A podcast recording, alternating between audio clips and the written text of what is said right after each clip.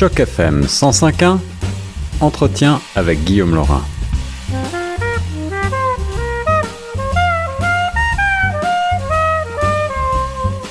Aujourd'hui, sur les ondes de Choc FM 105.1, on parle de nouveau de Sidebook Labs. Vous le savez, cette succursale de Google dont le projet de ville dite intelligente est actuellement sur toutes les bouches. Le, projet devait euh, jusqu'à aujourd'hui, avait jusqu'à aujourd'hui euh, pour euh, éclaircir un certain nombre de points en particulier en matière de protection de la vie privée, mais pas seulement. Pour en parler, j'ai le plaisir de rejoindre notre amie Caroline Isotti, activiste pour un usage sain du numérique et responsable de Tech for Good Canada. Bonjour Caroline. Bonjour Guillaume. Ça va bien? Ça va très bien, merci. Alors, euh, dans ce fameux dossier, euh, je le disais, euh, de ville dite intelligente, encore une fois, je sais que c'est un terme que peut-être tu vas vouloir commenter. Tu n'es pas tout à fait d'accord avec, ce, avec cette terminologie, mais oh. Sidewalk Labs l'utilise avec ce plan donc de quartier moderne, on va dire, sur les bords du lac Ontario. On, on, en parlait juste la semaine dernière. la société, donc Google et, et Alphabet plutôt, la société qui euh, possède Sidewalk Labs avait jusqu'à aujourd'hui pour euh, faire euh, un certain nombre d'éclaircissements et on a donc des nouveautés à présenter, en particulier donc en matière de, on en avait parlé, d'emprise au sol et des éclaircissements en matière de protection de la vie privée.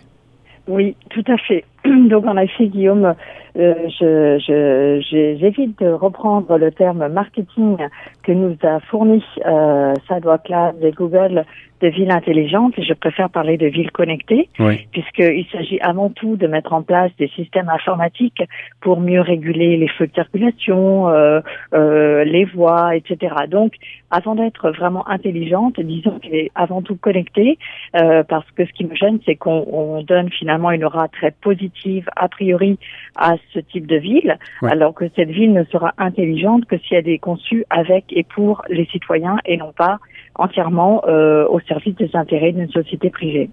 En effet. Alors sur ce qui est, euh, en ce qui concerne d'abord euh, ce qui est très concret, c'est-à-dire la zone terrestre euh, clairement délimitée par le projet à l'initiative de Sidewalk Labs et, donc avec la ville de Toronto. On, avait parlé la semaine dernière et la, société semblait avoir un appétit d'ogre en matière de développement de son projet d'ores et déjà. Qu'en est-il aujourd'hui? Oui, alors tout à fait, c'est assez incroyable. Tu te souviens, ils avaient demandé euh, de développer une zone de 16 fois supérieure à celle qui était dans l'appel d'offres de régime, arguant que sans cela, bah, ce ne serait pas un test parlant. Et euh, eh bien, Waterfront Toronto, l'organisme parapublic qui gère ceci, euh, leur a dit bien non. On va revenir à la taille initiale de, euh, de 12 acres et donc de 4,8 hectares. C'est donc un quartier, un quartier relativement important, mais ça reste un quartier, euh, voilà, qui, qui, reste relativement limité. C'est ça, si tu nous avais donné l'ordre de grandeur, je crois, c'est à peu près la taille euh, du Eaton Center, si je me souviens, voilà, du centre Eaton. C'est ça. Ouais, euh, quels sont les autres points sur lesquels la ville et donc l'organisme qui gère les, les, bords du lac ont transigé avec Cyber Labs alors, euh, il y a plusieurs points parce que tu te souviens, c'était un peu incroyable les demandes qu'avait faites euh, Sidewalk à, la ville de Toronto. Euh, Sidewalk avait demandé qu'un nouveau système de transport public soit mis en œuvre euh, à travers le quartier, euh, comme oui, comme préalable à euh, donc à, à, son à, son implication. Alors ça, Waterfront Toronto a répondu que ce n'était pas dans son domaine et que donc ce n'était pas à l'ordre du jour.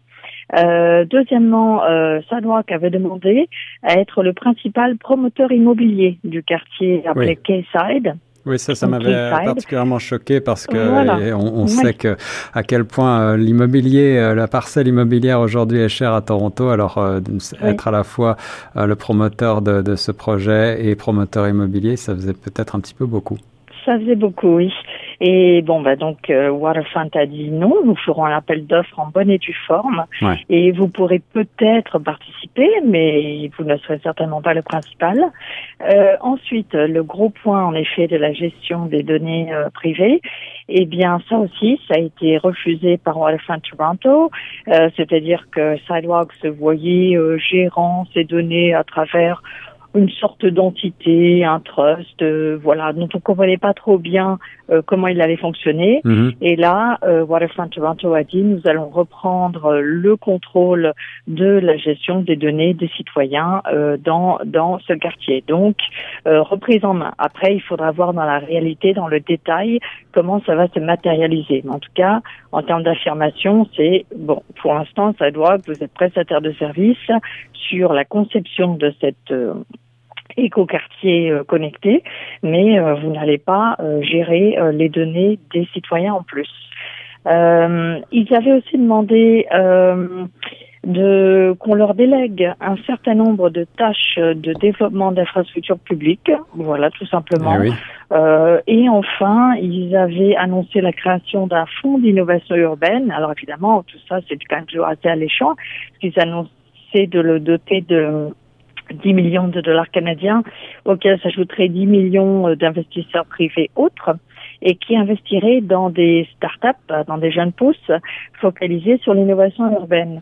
Alors euh, là, Waterfront Toronto a dit, euh, a, comment dire, a permis à plus d'acteurs canadiens de bénéficier de ce fonds en disant que au moins la moitié des fonds privés devaient venir d'investisseurs canadiens, parce qu'en fait, il y avait eh un, genre de risque de, de, de, prise en main par des intérêts peut-être américains, en effet. Euh, de euh, voilà de, de, de, de, tout ce, ce, projet à Toronto.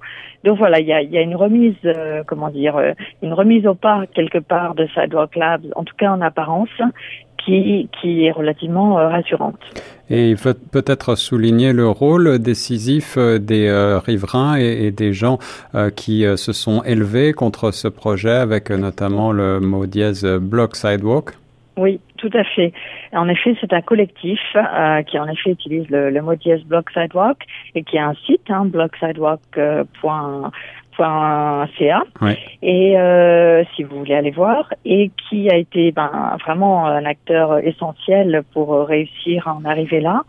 Euh, et alors eux leur communiqué suite à cette euh, ces annonces c'est que c'est bien, mais pour eux, Sidewalk Labs reste un partenaire euh, dangereux euh, à surveiller dans la conception de cette ville connectée de par ben, l'historique que l'on connaît bien de la maison mère Google dans le respect des lois et de notre vie privée, et de par un rapport relativement explosif euh, qui était un document interne qui a fuité dans la presse, euh, dans le Globe and Mail euh, hier, qui qui montre la vision de Sidewalk Labs, de la société, de ce que c'est qu'une ville connectée, et qui est une vision, ma foi, comme tu le disais, relativement orwellienne où, euh, où en fait il s'agit de demander aux citoyens euh, d'échanger euh, mm, plus de données de leur part contre des services complémentaires de Sidewalk. Enfin bref, une, une vision un peu effrayante et très très surveillante de, de la ville euh, euh, du, du, du, du futur. Sur ce dossier, donc les progrès sont réels, mais il ne faut pas tirer trop vite euh, la, la, victoire parce que, en effet, en matière de collecte de données euh, et finalement de liberté hein, des riverains, euh, eh bien, on n'a pas encore tous les éclaircissements nécessaires, mais aussi le, le document interne de Sidewalk Labs révélait des perspectives en matière de pouvoirs fiscaux ou encore de justice pénale qui pouvaient laisser à réfléchir. Je suis certain qu'on en reparlera avec toi, Caroline, sur les ondes de choc. Merci beaucoup. Très bien, merci Guillaume. À bientôt.